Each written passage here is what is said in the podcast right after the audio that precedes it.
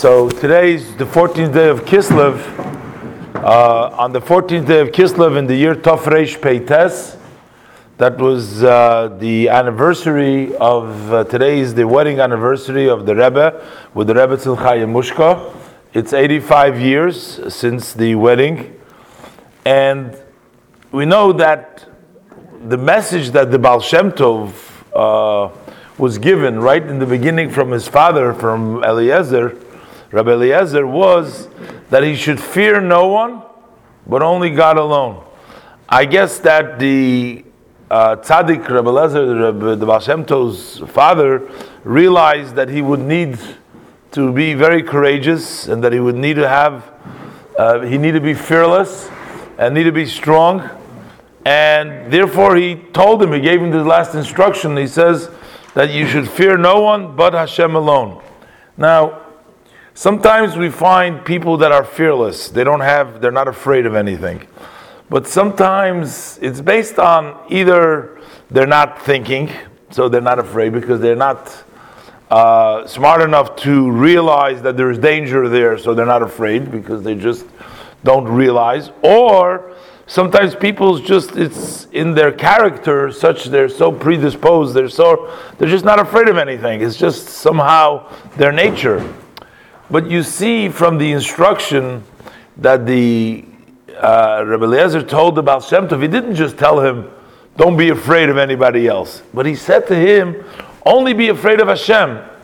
That means that it's connected. The reason why you're not going to be afraid of anybody else is because you only need to be afraid of Hashem. So it's not just a character of being fearless or not uh, realizing that there's danger, but to realize that the only one that you need to fear is Hashem. And when you fear only Hashem, then you taka don't have to worry about anything else. And this has been the Baal Shem Tov's work, and this is also be one of the uh, special characteristics of the Rebbe. The Rebbe wasn't afraid to a you know undertake you know tremendous uh, novelties and mivtzoyim and teachings and learnings. The Rebbe would not stop from taking on the Mihu Yehudi Shleimus Haaretz and everything. The Rebbe would fight, you know, like like a warrior to do fight for Hashem. But it was all based on the fear of Hashem, and that's why there was no fear. And we know the famous story that we talk about the previous Rebbe when he was sitting in front of his investigators over there in 1927, just two years before the wedding. He was sitting there in in Leningrad over there. He was being uh, uh, summoned by the authorities, and he was actually going to be uh, punished very severely with the death penalty. And while he was sitting there facing the investigator, and he refused to cooperate with them because, uh, as he said, I made up that I'm not going to treat them, in my eyes, they're going to be like totally null and void. And I'm not going to be, let them, what the Baal father told him, he's not going to let them break and put any fear in his heart or his mind. He's going to be strong. And they had it as the previous Rebbe himself writes, describes the nature of the way the things took place over there. It was all built trying to scare the person, intimidate the person, get them to confess on things they haven't done, just to scare them. So while he was complaining to the uh, person that he's not going to cooperate because they told him to that they're going to give him his tefillin and his talis. He should be able to daven, and uh, and they didn't keep their word. And he was sort of keep on going, pressing the case.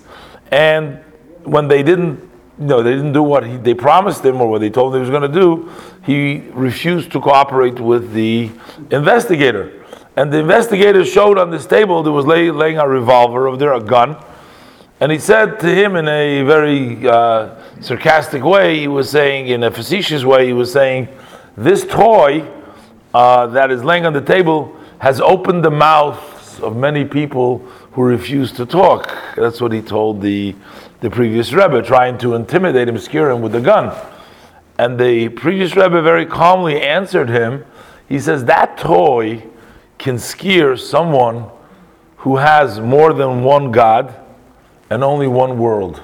But somebody who has two worlds and only one God, such a toy was not going to scare. Basically, he says, I don't, I'm not afraid of you, and nothing you do. That fearless uh, level of being able to stand up against these ruthless, you know, investigators and people that criminals who were actually doing things, executing people right and left without any trials, without any accountability. They were just doing as they pleased. And yet to have the inner strength and fortitude to stand up to them and not to allow them to sort of gain the upper hand over you. This is sort of astounding. And the Rebbe himself said at several times, he said that, you know, they shouldn't, you know, they threaten the Rebbe sometimes with different things. The Rebbe said somebody who can stand up against in the Soviet Union against the their harassment that they provided over there. You know, these things are kid stuff over here. they shouldn't they shouldn't even attempt to try to scare. And uh, and they tried also other other ways. They were telling the Rebbe that he was going to come to Israel. They're going to provide for him a major Kabbalat Panim, they're going to greet him with hundreds of thousands of people, they'll make a parade, give him honor. And, and the Rebbe sort of laughed it off, you know, he's saying, here I'm talking to you about, about Yiddishkeit, about the Torah, about Eretz Yisrael, about uh, Pikuach Nefesh, talking to you about things that are most important parts to a Jew and to the life of a Jew and protecting life, and you're telling me about uh, greetings and about Kabbalas Panim. You see that that level of devotion to Hashem. So the fearless didn't come because of the non realization that they have the power, so to speak, on a uh, natural way to do damage, to hurt. That doesn't come because of that, or it doesn't come because of just being, uh, you know, a character of not being afraid. But it comes because of the complete faith and trust in Hashem. And this can be tied in, as the Rebbe ties it in also to the Parsha because you see, yeah. Is that the same story you mentioned the age of the, uh, uh, the same official who you mentioned? The, that's a different. That's with the Alter Rebbe. That's another. That's a that's a couple hundred years before. Okay.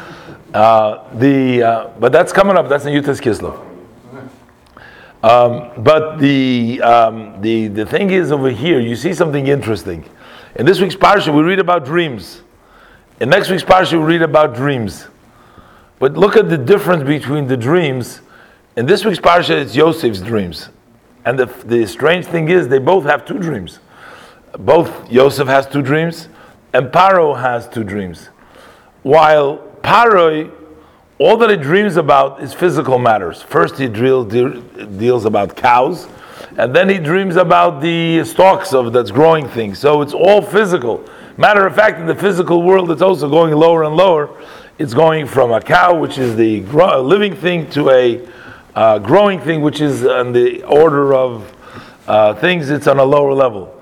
But by uh, Yosef, there is taka one dream, dreams about uh, the world, Malmim, Alumim, but then he also dreams also about the heavens. He also dreams about the Shemayim, the Kochavim, the stars, and the. You see that a Jew is not only connected to this world, the Jew is connected to the Shemaim, to the heaven. He is also inspired, he's motivated by the heavenly matters. That is what gives him the koyach. And that is the idea, not to be afraid of anybody else but from Hashem alone. To always remember that we have the spirituality, we have, do we have another world, we have Hashem, we have only one Hashem. And that gives the koyach, that gives the strength, and that gives the ability to stay strong and to do what we have to do and stay in, in the direction. And this is what today, Yud Daled Kislev, it's already getting out of Yud Daled Kislev, but we're coming to Yud Tes Kislev. As I said, all these beautiful Yomim Tovim to be able to be inspired, to get ourselves the strength to stay connected and to increase our connection, learn more, daven better, do more mitzvahs, do things in a in a more beautiful way as the expectation of the Rabbeim, as the Rebbes have invested so much energy and so much koiches and given us so much blessings and so much opportunities. It's all for us to go ahead and try to sort of not let it go to waste. Not like the, the Ben Melech who doesn't drink anything. We should try to take a couple of uh, drops and try to sort of absorb and uh, take it in. And the Abishta will help us that if we show that we want, then the Abishta gives us the koyach and the mitzvah will be very successful.